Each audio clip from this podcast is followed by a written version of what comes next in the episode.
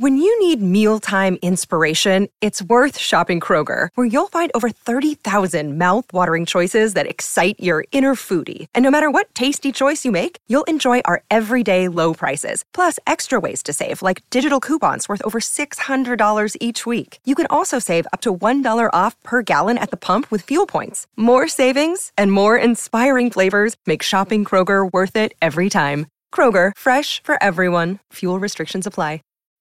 When you need mealtime inspiration, it's worth shopping Kroger, where you'll find over 30,000 mouthwatering choices that excite your inner foodie. And no matter what tasty choice you make, you'll enjoy our everyday low prices, plus extra ways to save, like digital coupons worth over $600 each week. You can also save up to $1 off per gallon at the pump with fuel points. More savings and more inspiring flavors make shopping Kroger worth it every time. Kroger, fresh for everyone. Fuel restrictions apply.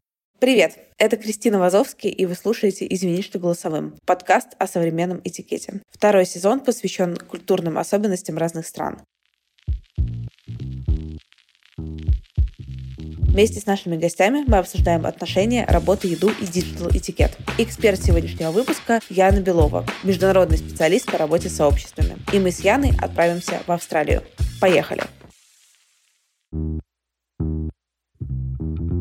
Подкасту «Извини, что голосовым» больше полутора лет. И за это время я поговорила с несколькими десятками потрясающих людей из разных стран. Я очень много узнала о культурных особенностях. И, к сожалению, практически в каждой стране есть одна объединяющая проблема. Это проблема домогательств. Она актуальна в том числе и для России. 25 ноября Международный день борьбы за ликвидацию насилия в отношении женщин. По данным исследования Международного центра Ipsos, 84% женщин хотя бы раз подвергались сексуальным домогательствам в общественных местах. И только 31% женщин сообщили, что получили помощь в момент домогательства. Это реальная и масштабная проблема, с которой сталкивается огромное количество женщин в повседневной жизни. Именно поэтому команда L'Oréal Париж инициировала движение борьбы против домогательств в общественных местах среди мужчин и женщин. Совместно с экспертной организацией L'Oréal Париж разработал уникальную обучающую программу стендап, которая предлагает простые и четкие шаги по тому, как противостоять, не бездействовать и принимать меры, соблюдая принцип безопасности, если вы стали жертвой или свидетелем подобной ситуации. Стендап от L'Oréal Париж — это простой тренинг, который займет всего 10 минут вашего внимания, но станет большим шагом в борьбе тотального неприятия, домогательства и популяризации идеи безопасного и инклюзивного пространства для всех. Ссылку мы оставим в описании. Пройдя тренинг, вы узнаете об уникальной методике 5D – комплекс одобренных экспертами тактик, которые помогают действовать без ущерба для безопасности, если вы становитесь свидетелем уличного домогательства. Что такое 5D? Дезориентируй,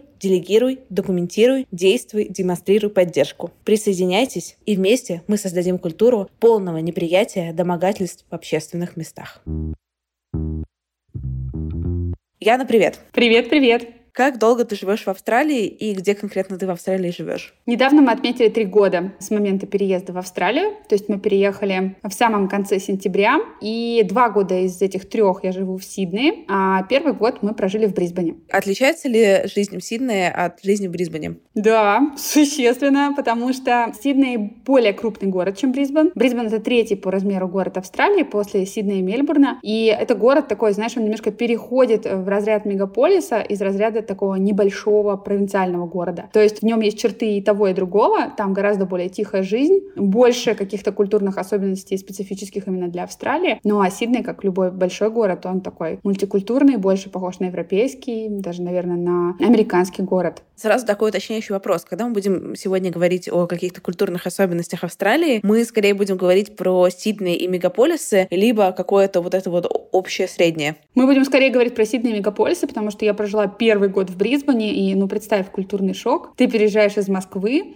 в Брисбен, где все по-другому, где австралийские аборигены сидят в парке на лавочке и играют на своих вот этих традиционных дудках. И, в общем, все совершенно иначе, чем, чем в России. В этом плане Сидней, конечно, гораздо больше похож на то, к чему мы привыкли. Ты переехала в Брисбен, и что тебя поразило больше всего с точки зрения как раз именно этих культурных отличий, помимо индейцев? Там не индейцы, на самом деле, это интересно. Индейцы, индейцы — это в Америке, а здесь аборигены, аборигены Австралии. Это один из самых древних этносов австралийцев вообще на нашей планете. То есть это ребята, которые абсолютно не похожи на нас, у них абсолютно другие традиции, они живут здесь на территории Австралии в большей степени в середине континента, остались вот эти традиционные племена, в городах они, конечно, тоже есть. Самое удивительное, однако, было связано не с ними, а скорее связано с тем, что я потом встречала везде, во всех местах Австралии, где бывала, это невероятная смесь национальностей, культур, которые каким-то образом уживаются друг с другом. То есть здесь можно увидеть буквально на соседней лавочке сидящих людей из совершенно разных, из азиатских, европейских, американских, каких-то этнических, очень редких народностей, которые между собой прекрасно существуют, формируют браки, их дети дружат. А для меня вот это был шок. То есть всегда на детской площадке, куда я приходила с маленьким ребенком, дети играли, там было 6, 8, 10 разных национальностей. У каждого ребенок говорил на нескольких языках, и у каждого были какие-то свои традиционные, знаешь, считалочки, игры, догоняшки. Вот, и это все превращается в такой, знаешь, насыщенный борщ из разных, из тысячи ингредиентов. Вот это меня потрясает в Австралии до сих пор. У тебя были когда-то провалы как раз э, связанные с тем, что слишком какой-то новый для тебя там культурный код, культурные правила? Провалов, ну, таких, чтобы можно их было назвать провалом, наверное, нет, но это связано скорее не с моей эмпатией, сколько с особенностями страны. То есть сюда очень много переезжают люди, и к этому все уже привыкли. То есть когда люди приезжают, знакомятся с новой культурой, они неизбежно делают какие-то ошибки. Ну, говорят не то, ведут себя не так, э, не так что-то делают. Это абсолютно нормально, здесь все к этому привыкли, потому что просто много переезжающих из разных стран и культур. Поэтому здесь такая, знаешь, действует пресуппозиция. Это нормально, со всеми все в порядке. Если человек себя так ведет, возможно, он не, не хочет никого обидеть, просто в его стране так принято. Поэтому один из самых первых вопросов, которые задают вообще люди друг другу, знакомясь где-либо, они спрашивают, а какой у вас бэкграунд? Имея в виду, из какой же вы страны приехали, потому что все откуда-то приехали, все привезли с собой какой-то свой багаж, поэтому провалов не было, но про русских, конечно, ходит такая общая какая-то история про то, что мы очень прямые люди, очень прямо выражаем свои мысли. А в Австралии это, конечно, не принято. Можешь ли ты вспомнить какие-то вещи, из-за которых тебе в Австралии может быть некомфортно, например? Ну, то есть тебе прям пришлось ассимилироваться, думать об этом и как-то подстраиваться, меняться, становиться гибче. Да, давай топ-3 назову.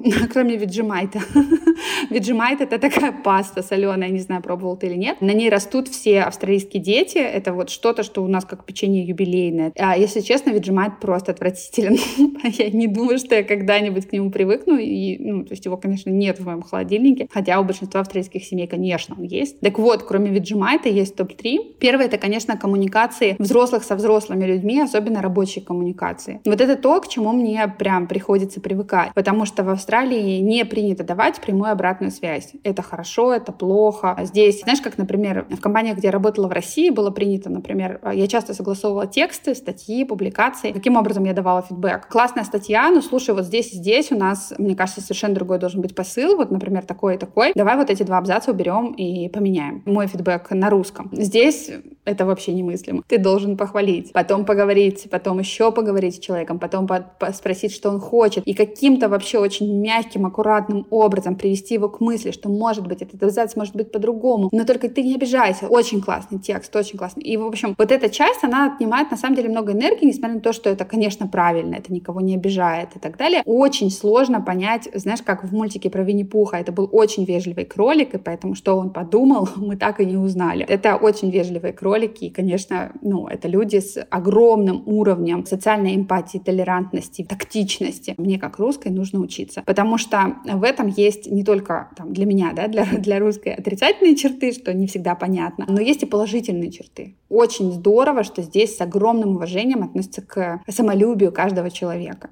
То есть ты не почувствуешь себя дураком, даже задавая самый идиотский вопрос. Тебе точно помогут, точно вежливо с тобой поговорят. А второе — это отношение к work-life balance. Потому что здесь work-life balance — действительно work-life balance. Причем в сторону life в большей степени. То есть работа — это всего лишь работа. Какая бы классная она ни была, какой бы человек ни был карьерист, работа — это всего лишь работа. Ребята, на океане сегодня классные волны, давайте пораньше уйдем и посерфим. А давайте завтра придем попозже, потому что у нас будет товарищеский матч с друзьями по футболу. В пятницу мы тоже уйдем пораньше, потому что барбекю с соседями. То есть это люди, которые празднуют жизнь, они умеют это делать. Они обожают все свои выходные. У них не бывает такого, что я в выходные поработаю или я в выходные не знаю, чем заняться. То есть такого нет. Для них все, все свободное время — это праздник проживания просто каждой минуты. И третья вещь, которой тоже мне требуется усилия привыкнуть, это сокращение дистанции. Мне кажется сейчас, что австралийцы — это люди, которые дистанцию сокращают очень неохотно. Здесь в обиходе есть слово trespassing, нарушение границ. И границы они уважают существенно больше, чем уважают границы русские люди или европейцы, например. А хотя в Европе там тоже уважают границы, это понятно. Ну, то есть, например, здесь для того, чтобы сблизиться двум взрослым людям и начать общаться, например, как-то как друзья, да, ходить часто вместе куда-то, делиться какими-то проблемами, требуется очень много времени. Это не та история, где ты в России встретил друга, тебе за 30, ему тоже за 30, и вы поняли, что вам так интересно вместе, и стали вместе тусоваться всегда там все свободное время. Здесь это очень редкая история. Здесь, как правило, во время колледжа ты находишь своих основных друзей, а для того, чтобы сблизиться с, со взрослым человеком, тебе нужно очень много времени. Например, в Англии ты, если не пьешь пиво, ну, то есть если ты не ходишь в пабы, скажем так, то ты выпадаешь из значительной части культуры. Есть какие-то такие штуки в Австралии, что вот этот досуг любишь, не любишь, но если ты хочешь с людьми общаться, то должен это полюбить.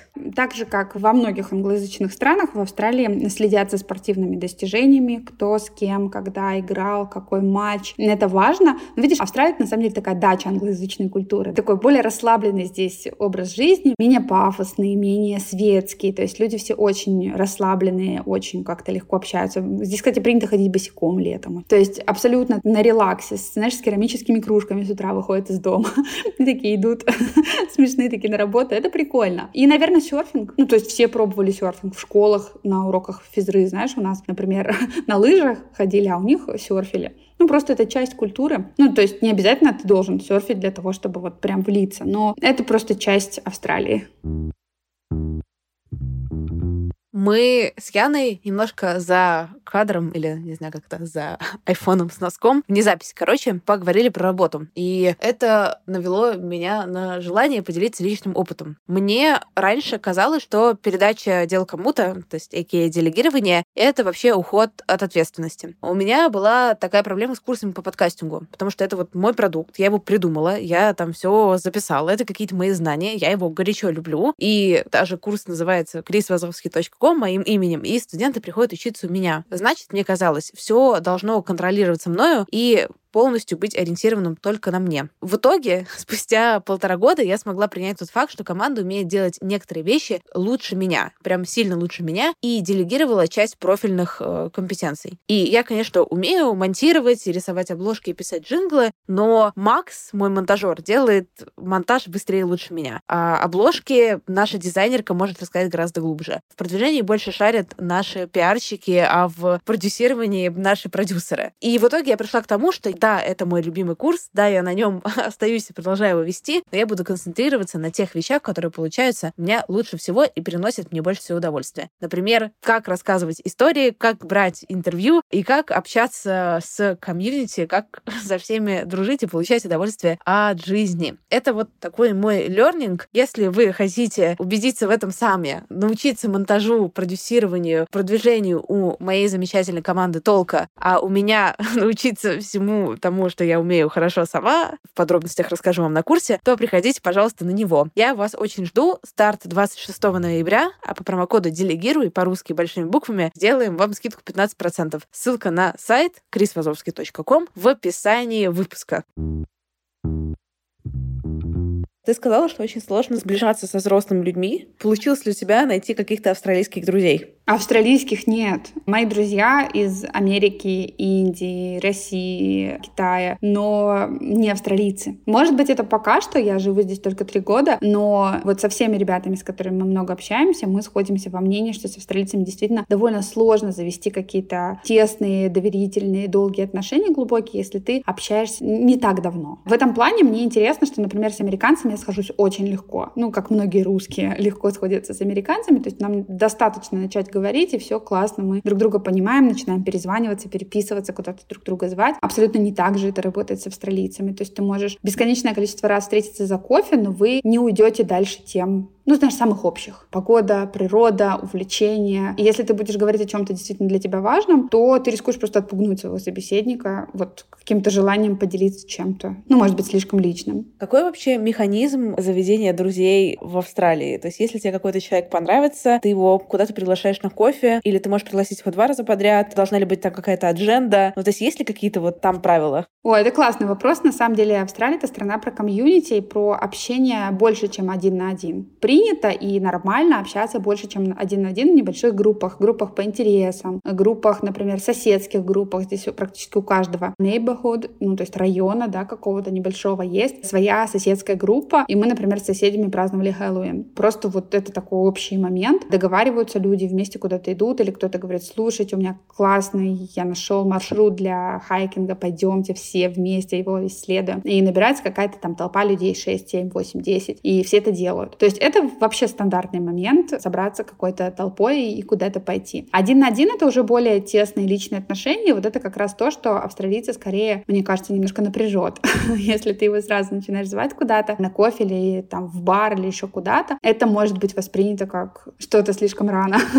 Как-то почему, почему будем встречаться один на один, это же как-то не очень. А как вообще обстоят дела с диджиталом в Австралии? Я бы сказала, что соцсети в меньшей степени беспокоят австралийцев, потому что им не очень знаком, по-моему, вот этот, знаешь, fear of missing out. Просто потому что они никуда не спешат. Их не очень волнует, что о них кто-то скажет. Им не очень хочется кому-то понравиться. Поэтому австралийский инстаграм — это самое скучное, что ты можешь себе представить. Даже местные инфлюенсеры, как правило, это все-таки люди из Азии и выходцы из азиатского культуры и бэкграунда, которым это более интересно. Да? То есть если ты посмотришь австралийский инстаграм, программы топовые, то, как правило, это люди из Гонконга, Пекина, может быть, как Малайзия, Россия и так далее. Вот это популярные инстаграмеры. Но самих австралийцев очень мало популярных инстаграмеров, и, как правило, это какие-то, может быть, проекты, где человек э, стал известным в медиа просто потому, что он делал какой-то хороший продукт. В целом, я бы сказала, что digital здесь, ну, носит такую, значит, вспомогательную роль. Ну, то есть мне нужна группа в Фейсбуке для того, чтобы договариваться с соседями встретиться. Нету вот этого, знаешь, самореализации, самоподсвечивания через социальные медиа.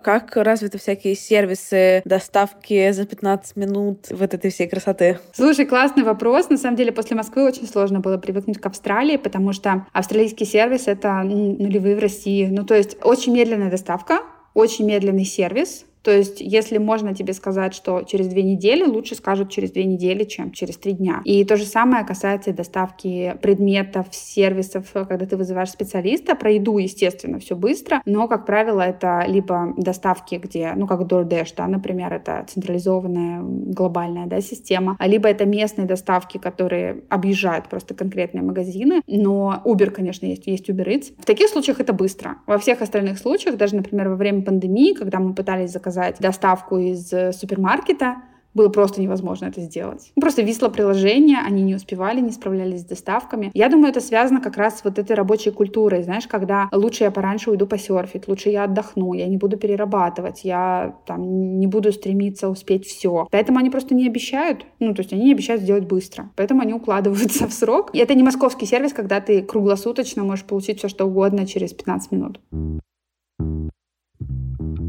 Что в Австралии с пауками, змеями и вот этим всем? На самом деле, все зависит от места, где ты находишься, потому что Сидней, ну, мы с тобой уже говорили, это большой город, конечно, тут никакие огромные тарантулы, там, не знаю, змеи и кубомедузы к тебе не приходят домой, и тебя не жалят, не кусают. То есть все нормально, мы живем здесь, никакого там монстра я еще не, не встретила, слава богу, и надеюсь, не встречу. Но есть, например, города, которые находятся севернее. Севернее в понятиях Австралии это, наоборот, как юг, да, у нас. Ну, то есть чувствуешь, да, по-другому. Здесь все наоборот. Есть города, которые находятся севернее, и там, конечно, процветает вся эта живность, особенно если это не город, а особенно если это какое-то поселение, знаешь, небольшое. Чем ты ближе к природе, тем, конечно, такая вероятность встретить кого-то из этих ребят, она выше. На самом деле, по статистике, не так много людей вообще за это время пострадало. Конечно, в там, автомобильных катастрофах гибнет в сто раз больше людей. Просто нужно какие-то базовые меры предосторожности соблюдать. У дочки, естественно, есть в саду, знаешь, типа ОБЖ, где рассказывают что вот такого паука трогать нельзя, вот такую змею трогать нельзя, вот это там сообщи туда-то и позвони в такую-то там компанию, которая отлавливает всех этих змей и пауков, если ты вдруг такого встретила. Это скорее мера предосторожности, то есть э, я бы сказала, что это так, знаешь, усугубляет со стороны краски. То есть у тебя не было переживаний, когда ты переезжала, что тебя сожрет огромный тарантул? Конечно, были. В первую же ночь я там, знаешь, свет везде включила, в туалет боялась зайти, конечно, были. Но это, видишь, это были мои стереотипы из России, привезенные с собой. Потом я поняла, что никакого тарантула нет. Я поговорила с другими людьми, я убедилась, что никто там ни на кого не нападает. Тут, кстати, не тарантул, тут э, Redback Spider. Это вообще отдельный монстр. Поэтому здесь другие персонажи, и я поняла, что они не лезут к людям. Супер. Как насчет кенгуру? А, кенгуру, конечно, есть.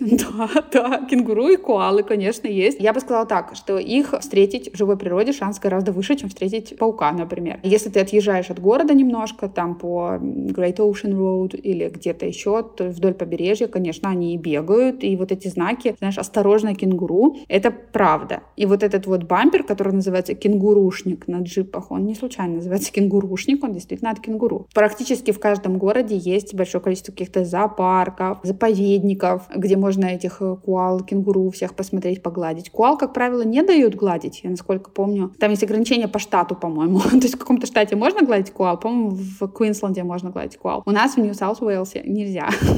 вот. Но можно гладить кенгуру, и меня тоже поражает то, что у меня дочка к ним более привычна, чем к кошкам. Здесь очень мало кошек, практически невозможно встретить кошку. А кенгуру она видела очень много раз, и поэтому она в этот вольер заходит, знаешь, как к себе домой. Типа, а, кенгуру, привет!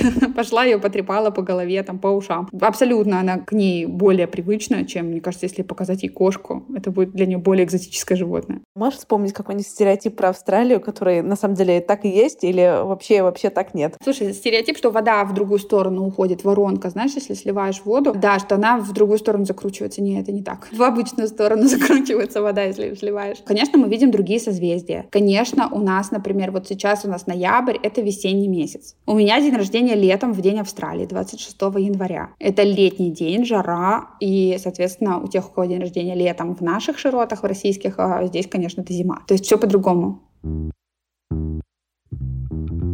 А Австралия же сейчас закрыта, правильно? До сих пор там жесткая регуляция въездов-выездов из-за пандемии или уже нет? Слушай, у нас на самом деле, если сравнивать по всему миру, у нас были самые жесткие условия локдауна. Это действительно так. То есть нас держали прям дома, очень жесткая ситуация с самого начала с QR-кодами. Очень жесткая ситуация. Ну, только у нас не такие QR-коды, как в России. То есть у нас просто нужно, неважно, привит ты или не привит, ты в любом случае фотографируешь QR-код, заполняешь свои данные, есть специальное приложение, и люди регистрируют, где ты был, когда. Ну, то есть, типа, например, со Старкита до Старкита я был в магазине. Ну, и, соответственно, если кто-то заболел, то всем, кто был в это время в магазине и был заболевший в это время параллельно, им нужно садиться на жесткий локдаун, никуда из дома не выходить, пока они не проверят свои симптомы. То есть у нас нас были очень-очень жесткие меры, и на протяжении там вот этих двух лет по полгода мы могли вообще из дома, знаешь, выходить только за продуктами и вокруг дома походить. Соответственно, из страны стали выпускать только недавно, начиная с ноября, только некоторые рейсы, только по очереди. И Австралия в том числе славится, ну, наверное, в кавычках славится тем, что это страна, которая даже своих собственных граждан не пускала обратно по соображениям безопасности. То есть, видишь, здесь все-таки островное мышление. Ты понимаешь, да, что они ощущают себя как, ну, такая, знаешь, суша посреди воды. И поэтому здесь такое ощущение, типа, надо лучше лишний раз отгородиться и не занести себе что-нибудь не то. И поэтому люди стараются максимально изолироваться в случае вот как раз как с пандемией. Какое у австралийцев вообще отношение к соблюдению правил? Очень уважительное и даже, я бы сказала, гипертрофированное следование правилам. То есть, если где-то написано или сказано правило, кто угодно нарушит, но не австралиец. У них огромное уважение. Я думаю, это связано еще с тем, что их не заваливают правилами. То есть, если что-то тебе попросили сделать или висит табличка, то, скорее всего, это действительно нужно, и ты не можешь это как-то обойти, это важно. Особенно это важно там, в связи с тем, что очень много людей живет э, из разных национальностей, и нужно просто соблюдать какие-то меры, понимая, что мы все здесь друг о друге да, заботимся таким образом.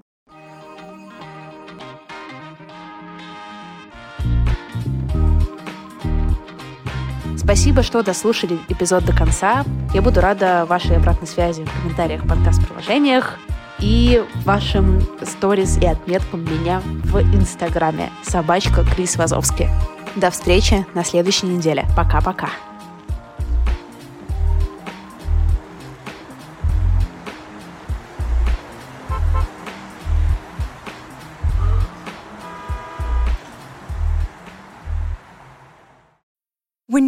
Mealtime inspiration, it's worth shopping Kroger, where you'll find over 30,000 mouthwatering choices that excite your inner foodie. And no matter what tasty choice you make, you'll enjoy our everyday low prices, plus extra ways to save, like digital coupons worth over $600 each week. You can also save up to $1 off per gallon at the pump with fuel points. More savings and more inspiring flavors make shopping Kroger worth it every time. Kroger, fresh for everyone. Fuel restrictions apply.